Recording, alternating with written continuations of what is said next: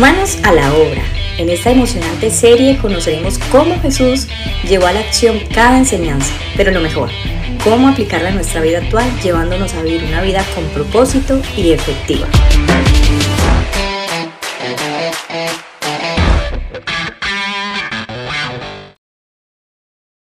Estamos en nuestra serie Manos a la obra, leyendo el libro de Marcos y hoy estaremos en el capítulo 10 que tiene seis historias sorprendentes. La primera habla del divorcio, del versículo 1 al 12. La segunda de la bendición a los niños, del 13 al 16. La tercera, el joven rico, del 17 al 31. La cuarta, Jesús anuncia su muerte, del 32 al 34. La quinta, la petición de sus discípulos, del 35 al 45. Y la sexta, el ciego Bartimeo, del 48 al 52. Este libro tiene algo particular. Menciona seis momentos diferentes, seis historias, seis parábolas. Pero lo más lindo e impactante es que a medida que iba leyendo este capítulo, se me iba dibujando la línea, el ciclo de la vida. Y ahí es donde vamos a ahondar, es ahí donde vamos a precisar. Primero, el divorcio. Más que el divorcio, realmente el texto habla de la constitución de hogares, de familias y de cómo es seguro que después de un matrimonio vienen los hijos y que es nuestro trabajo y deber cuidar de nuestro compañero y cuidar de nuestros hijos, criarlos en amor y criarlos en el cuidado y en los brazos de papá Dios. Pero el segundo punto que habla de la bendición de los niños, yo me identifico mucho porque los niños inspiran conocimiento, son inquietos, quieren saberlo todo, buscan. Y eso es lo que Jesús textualiza aquí que tenemos que ser como niños para poder obtener un premio y ese premio es el reino de los cielos. Pero después de esta etapa nos encontramos con la juventud. Sí, la parte 3, donde hay normas, hay leyes que se imponen en la casa, en el trabajo, en la misma sociedad y que a veces no es fácil cumplirlas. Mucho menos es fácil entregar el timón de nuestras vidas a Jesús. Cierto, en esta etapa es difícil hacerlo. Pero cuando Dios toma ese timón, nuestros caminos son mucho más fáciles. Cuando leí este capítulo, hablaba del anuncio de Jesús de su muerte. Y yo decía, pero esto no tiene relación. Cuando finalmente leí y culminé, me di cuenta que cuando pasamos por el tema de la juventud y no permitimos que Dios tome el control, nosotros empezamos a morir en el espíritu, emocionalmente, espiritualmente, y empezamos a perder el control.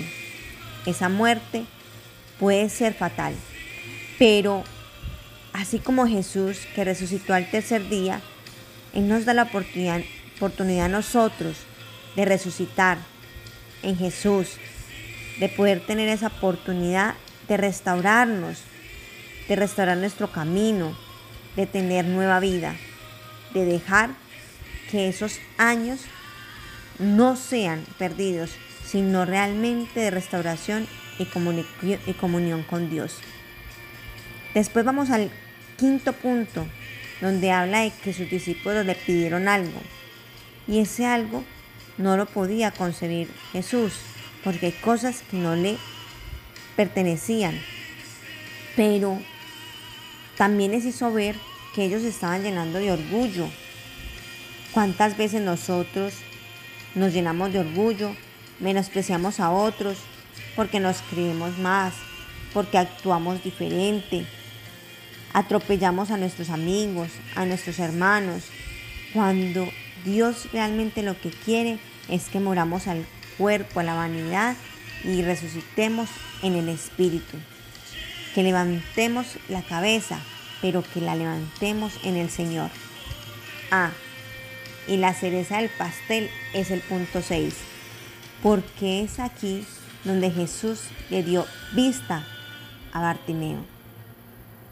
Una vista que nosotros necesitamos, porque a veces por el orgullo, por el odio, por la rabia, por el desprecio, por el dolor, caemos en una ceguera física, espiritual, emocional y dañamos nuestras vidas. Pero Jesús nos quita esa venda, ese velo y nos da libertad. Quiero concluir este capítulo con algo muy especial, con estos seis puntos. Primero, nacemos con un propósito. Segundo, somos niños curiosos, pero en Dios, en Jesús, en conocer su presencia. Queremos ser jóvenes independientes, pero con sed de Papá Dios. Tenemos tiempos de fracaso, tiempos de culpa, tiempos de dolor, pero resucitamos en Jesús y nos restauramos en Él. Quinto, hacemos de nosotros una vida libre de orgullos y de vanidad. Sexto, nuestra mirada, más que física, tiene que ser espiritual y siempre en alto. Así que, ¿te gustaría tener un encuentro con Jesús? Anímate. Dios te bendiga. Gracias por llegar hasta el final. No olvides que Papá Dios es el que realmente necesitamos en nuestras vidas para seguir adelante. Te amamos y gracias por estar llegar hasta aquí.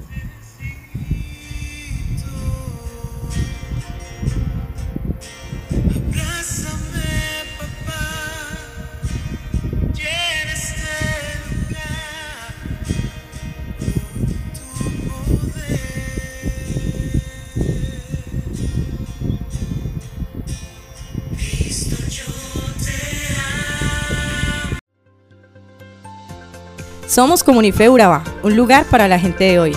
Síguenos en redes sociales como Comunife Urabá y en la web www.comunifeurabá.com. Allí encontrarás todo un contenido digital reservado de parte de Dios para ti.